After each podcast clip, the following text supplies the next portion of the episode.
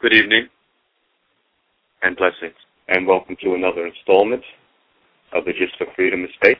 This show is produced by acclaimed historian, educator, and author Leslie Gist, and serves as our weekly live online discussion to celebrate the African American experience by honoring all the people, past and present, black and white, who, with faith and focus, are preserving our rich history through literature, the arts, the skilled trades, and the humanities.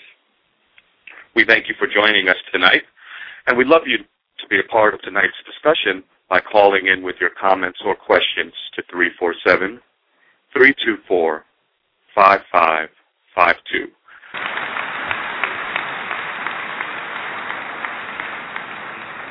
Ladies and gentlemen, Miss Lori Williams.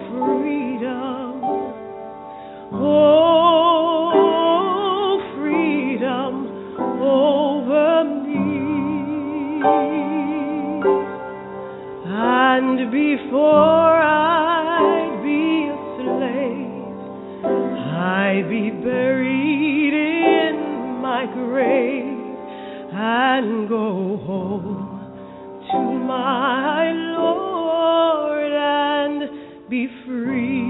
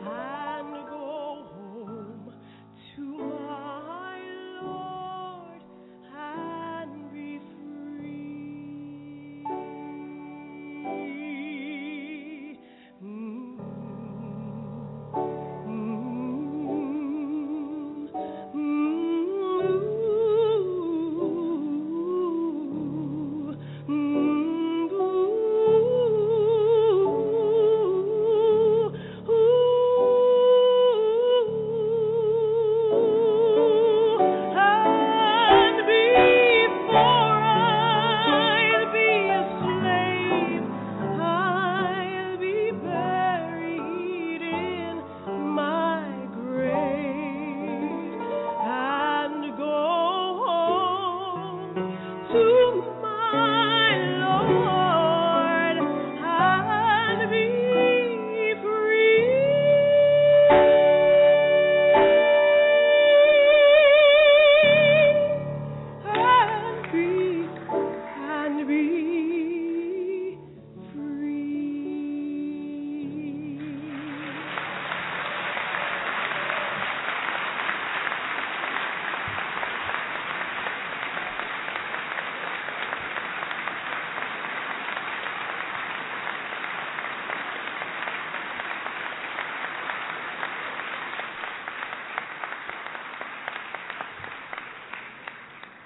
Ladies and gentlemen, the Democratic leader of the United States House of Representatives, the Honorable Nancy Pelosi.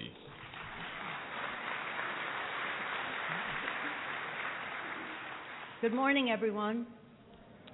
Mr. Vice President, Mr. Speaker, Leader Reid, Leader McConnell, Senator Schumer, the Senate sponsor of the, the bill, brings us here today, and of course, our colleague, Congresswoman Eleanor Holmes Norton, who has been a relentless champion. And congratulations, this is your day.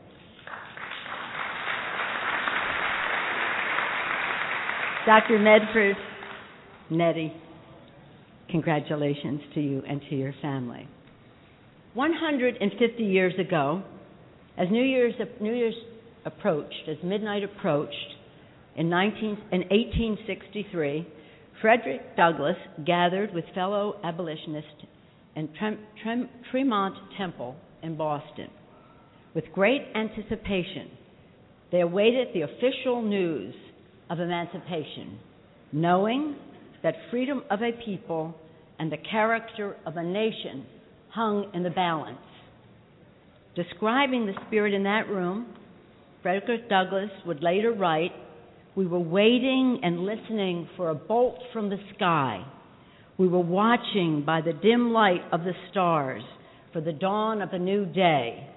We were longing for the answer to the agonizing prayers of centuries. Since escaping slavery, he had acted and agitated to usher in the dawn of a new day. And as the clock struck midnight, an agonizing prayer was answered. President Lincoln issued the Emancipation Proclamation. It would take more than two years for the proclamation to reach the slaves in Galveston, Texas on June 19, 1865, Juneteenth, a celebration of freedom we mark today so appropriately.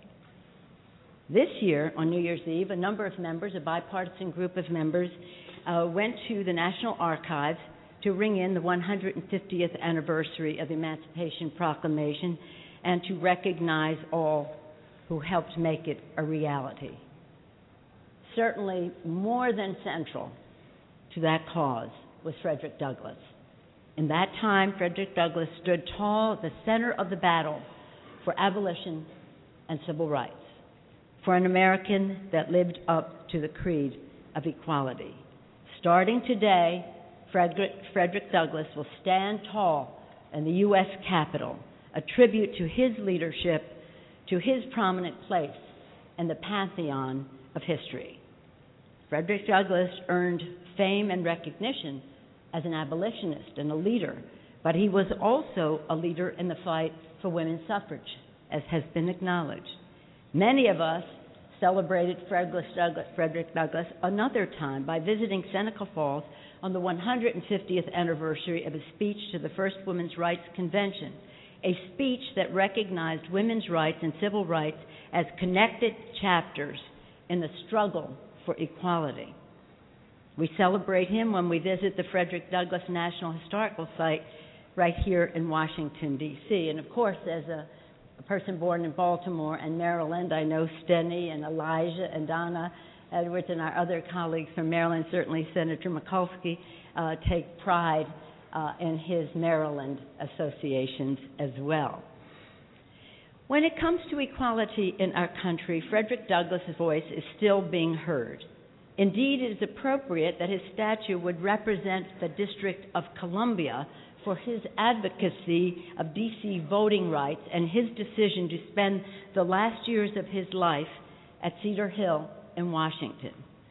Today, the more than 600,000 citizens of Washington will still see, will see a statue finally representing them in Emancipation Hall in the Capitol, a tribute to him and again to the relentless leadership of Congresswoman Eleanor Holmes Norton.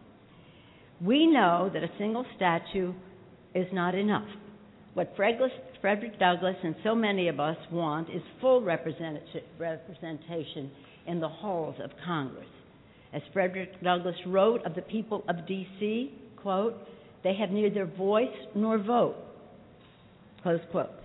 and it is incumbent upon all of us to right this wrong of history and to afford the District of Columbia the voice it deserves. Hmm. Fifty years ago, President Kennedy spoke for the first time of civil rights. This was just a week ago, 50 years ago, a week ago. He spoke for the first time of civil rights as primarily a moral issue. He reminded us that our nation will not be fully free until all of our citizens are free. Today, with the statue of Frederick Douglass, we honor a man of moral vision, known by many as the father of the civil rights movement, a leader who worked to make our nation fully free. He joins fellow heroes on that journey who have been acknowledged, who are present in the Capitol Reverend Martin Luther King Jr., Sojourner Truth, Rosa Parks, each now with a rightful place in the Capitol. And as has been indicated by Senator Schumer, we want more. Uh, each understood the truth of Douglass's statement power concedes nothing without a demand. It never did, and it never will, he said. Frederick Douglass demanded freedom. He demanded a nation that stayed true to its ideals. He demanded and helped achieve a more perfect union, and we still have work to do. Uh, on the statue, uh, there are many things uh, on this beautiful, isn't it beautiful, statue. It says on the side, that soul that is in me, no man can degrade. The soul that is in me, no man can degrade. How perfect. How beautiful.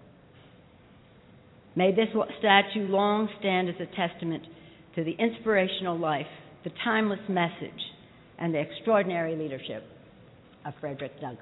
Thank you.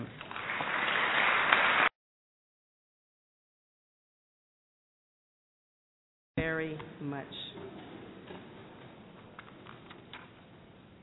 I want to thank you so much for sharing your love and respect for Frederick Douglass and giving me that warm greeting. I do appreciate it. I would like to far, first start by thanking Vice President Joe Biden, House Speaker John Boehner, Senate Majority Leader Harry Reid, Senate Republican Leader Mitch McConnell, House Democratic Leader Nancy Pelosi, Senator Charles Schumer, Congresswoman, a special thank you, Eleanor Holmes Norton, and Dr. Edna Medford. I am so pleased that on this day, all of the classic written works, the famous quotes, the powerful speeches, and the remarkable accomplishments of Frederick Douglass will be enshrined in bronze here at Emancipation Hall. Those treasures belong to history. But the beliefs and spirit of Frederick Douglass still belong to me. Frederick Douglass believed as a human being that all of us, regardless of our race, gender, religion, or sexual orientation, we were born to live free and equal. How easy it would have been for a man born into chains to have the opposite view. Frederick Douglass believed as an American that the U.S. Constitution and the Declaration of Independence were conceived to elevate every citizen of this great country. How easy it would have been for a man born without a country to reject its most sacred text. Frederick Douglass believed as an individual that reconciliation and forgiveness made us better as he wrote to his former owner saying, quote, I love you but hate slavery, end of quote. How easy it would have been for a man that faced so much misplaced loathing throughout his life to carry the burden of hatred to his grave. But he did not. Frederick Douglass's belief in goodness was often beyond the logic of personal experience and circumstance. And that's why I hold so closely to my heart the spirit of the man I am lucky enough to call my great great grandfather. And though I cling tightly, he is not mine alone. Frederick Douglass gave his spirit as a birthright to all of us. On behalf of his family, I would like to say that we are humbled by the honor of this handsome bronze statue in this glorious hall. At the same time, we pray that the spirit of Frederick Douglass will live intensely in your hearts and in the hearts of people everywhere. Thank you.